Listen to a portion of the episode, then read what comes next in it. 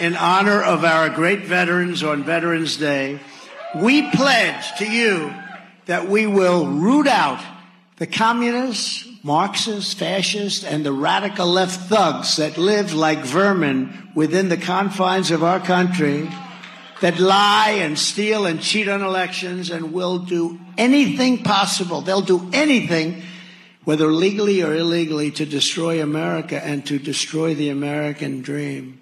This is The Middle with Anthony Weiner. Unplugged.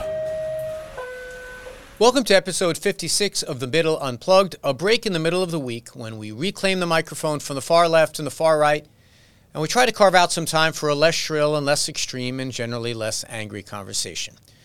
In 2016, journalist Selena Zito won some sort of award for pithiness by explaining the results of the presidential election this way. The press took Donald Trump literally, but not seriously, whereas Trump supporters took him seriously, but not literally. Recently, he has been throwing around red meat to the serious and the literal crowd by both doing well in the polls and saying that he will do well and what he will do when he's elected.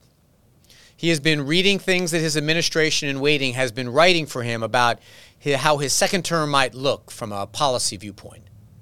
And at the same time, often in the same speech on the same day, trying out things written for him that has sparked a debate is he a little fascist or a lot fascist? I'm not sure which part is more alarming, but I have learned my lesson. I'm taking him seriously, perhaps sensing that the critique of the press in 2016 was correct about not taking Biden seriously, though. The New York Times and other places have been publishing polls that show that Trump is on a path to win and that Biden is too old to win. The media has done an admirable job of paying attention to the policy pronouncements by the former and maybe future president. And let's take a look at the immigration uh, proposals that Trump's Svengali, Stephen Miller, have drew up for him. There have been some glaring tells that Trump is reading someone else's ideas, by the way. Mr. Trump told a crowd in Iowa Following the Eisenhower model, we will carry out the largest domestic deportation operation in American history. Now, does anyone really think that he has any idea what Eisenhower did or did not do? So, about these immigration plans, it starts with a roundup of anyone undocumented and hold them in camps concentrated with other undocumented people. We'll call them concentration camps, perhaps. He would end the humanitarian paroles for people that are here from countries that were too dangerous for them to return to, including those who escaped Afghanistan, for example. Trump plans to do ideological screening at our consulates overseas, presumably to make sure that any future visa applicants agree with his administration. He would get the troops to do all this rounding up and screening, not by increasing the budget, that's something Congress would have to agree with, but by federalizing the National Guard and the police in red states. He would pay for it by using the military budget or uh, that the part that's under his control, or maybe by moving enforcement agents from other places in the federal budget, he says.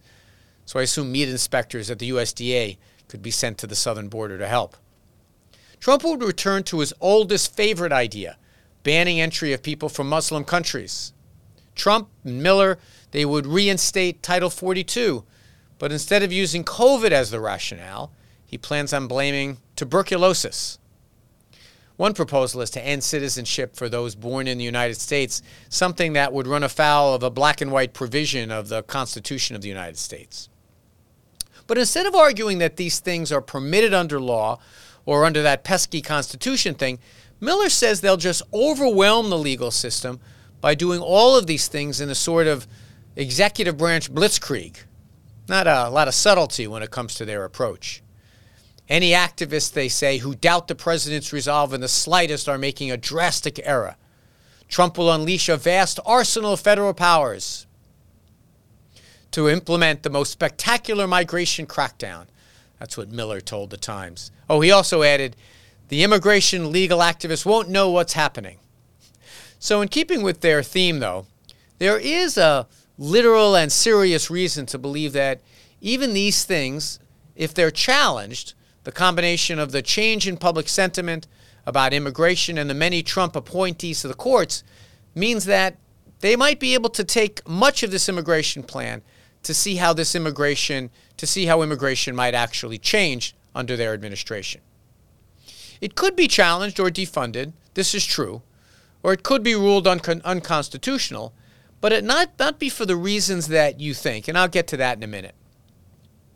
Just as this Stephen Miller guy has been putting xenophobic meat on the bones of Trump's visceral hate of immigrants, there is a deep bench of arch conservative thinker types who are preparing for Trump 2.0 with lessons learned from the failed first presidency.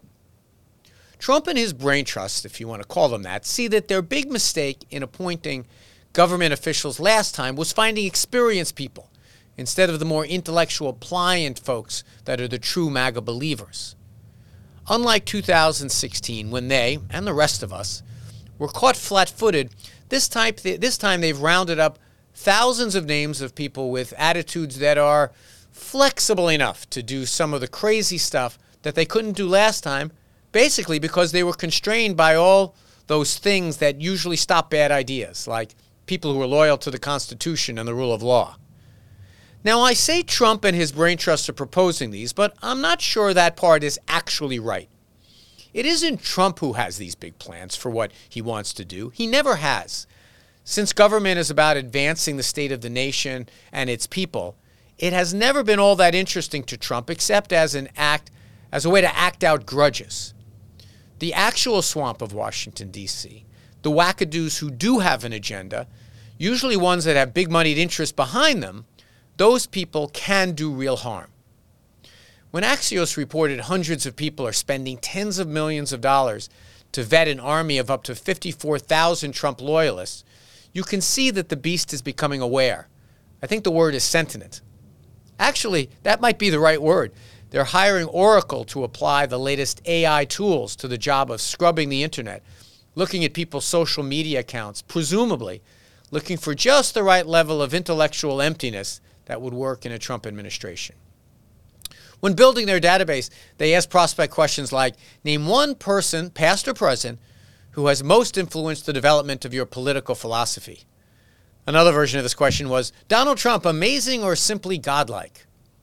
So if you like the Trump administration, and if you're like, hey, that wasn't so bad, or they really didn't do all the bad things that they wanted, well, much of that was sheer incompetence of the right and their inability to govern in general, but a fair amount of it was they didn't discover how to do things until it was too late. And when they did, the quality of the help that was still around in, say, year three looked like the bar scene in Star Wars. This effort to pre fill the next Trump administration is well oiled, and I, as I mentioned, it's well financed. It's backed by a who's who of super PACs like Turning Point USA and out there MAGA stars like Charlie Kirk. So that's what kind of people they want. But what kind of things do they want to do with their new army of dangerous, pricey assassins?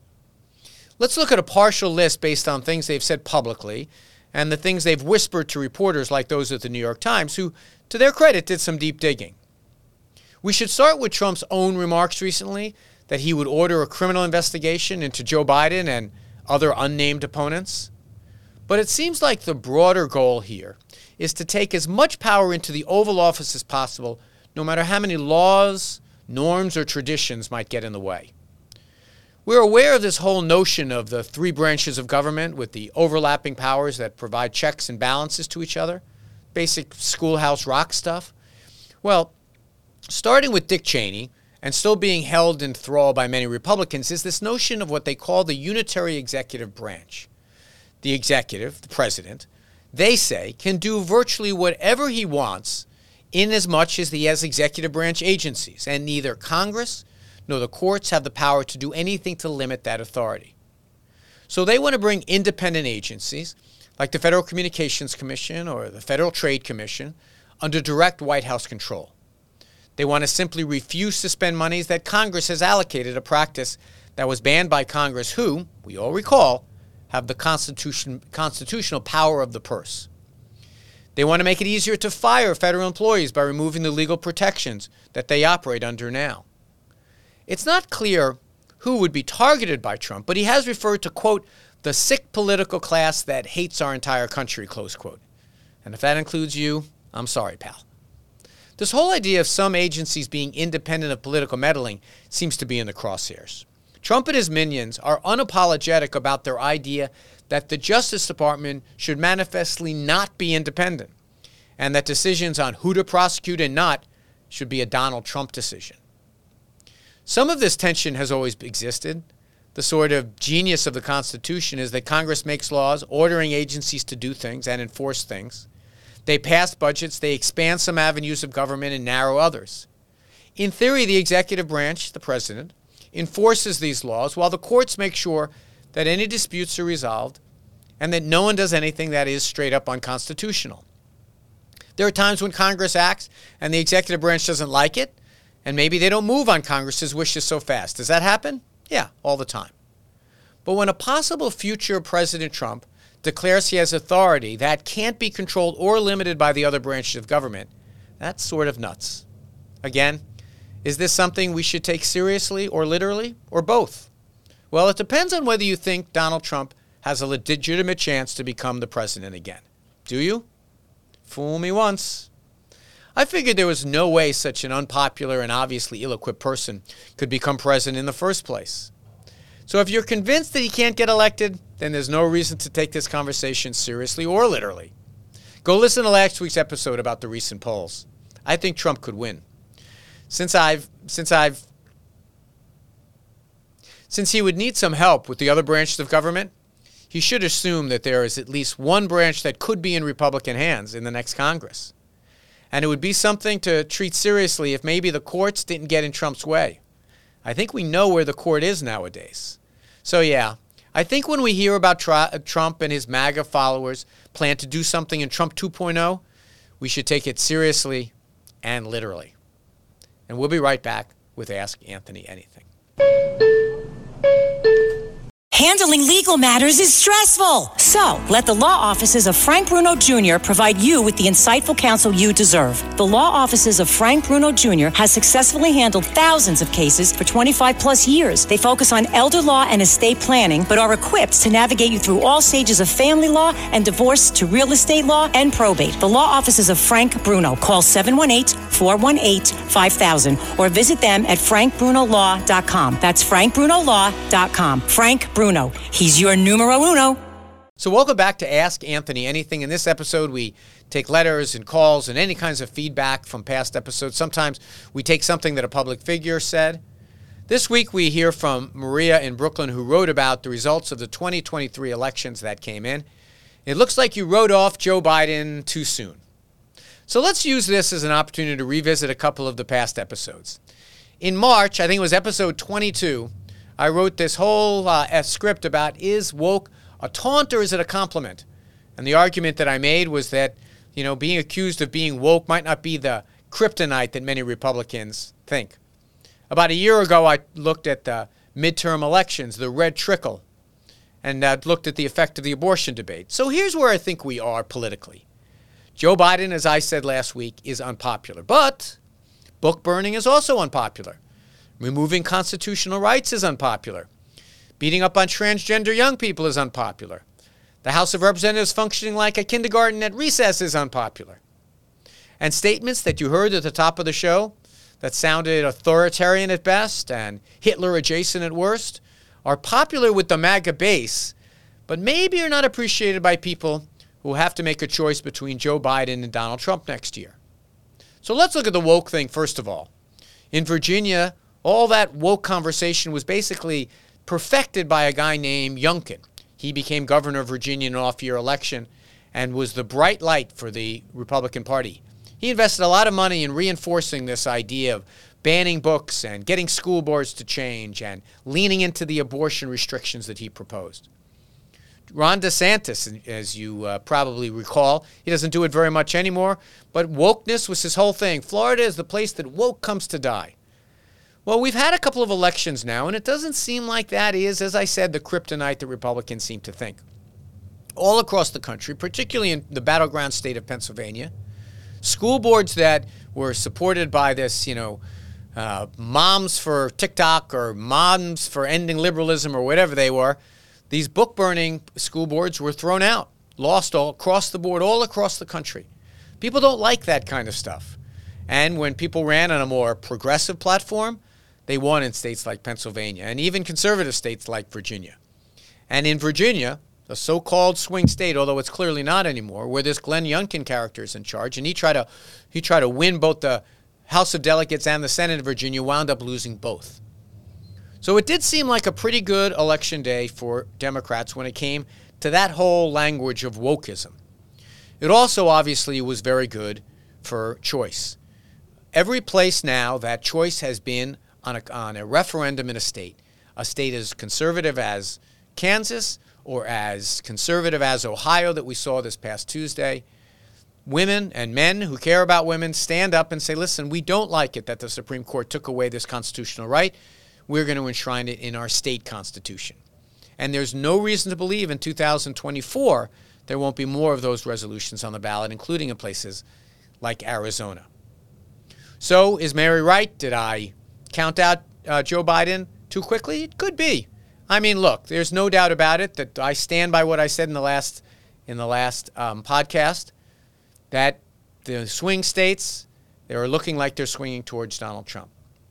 But one thing that I left out of that explanation of the polls was one thing that was asked that I didn't include.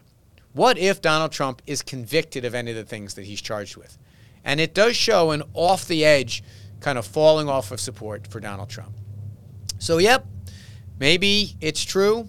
The Democrats are doing fine. Let's face it. Ever since 2016, when Hillary Clinton won the popular vote, I will point out, 2017 midterm elections, Democrats swept. 2018, same thing. 2020, Joe Biden won. 2022, the midterm elections, the red wave turned into a red trickle. And now in 2023, a very unpopular in party president still manages to have a, a winning Democratic day um, um, in the, in the off year elections. So there it is, Mary. Maybe you're right. Maybe I counted out Joe Biden too soon. I still think he's going to win. Um, but I'm just nervous, just like I said last week. Thank you so much for joining us this week. If you want to participate in the program, I'm going to put in the episode notes how you reach out to me if you're watching on video. And by the way, if you are a podcast subscriber, look for um, the video version of this, which we're working out the kinks on in a YouTube feed for 77 WABC Radio, or you can reach out to me at Weiner, WABCRadio.com, or at Rep Weiner on Twitter, or at Anthony D. Weiner on Threads and on Instagram. I really do appreciate your support, and this marks the end of The Middle Unplugged.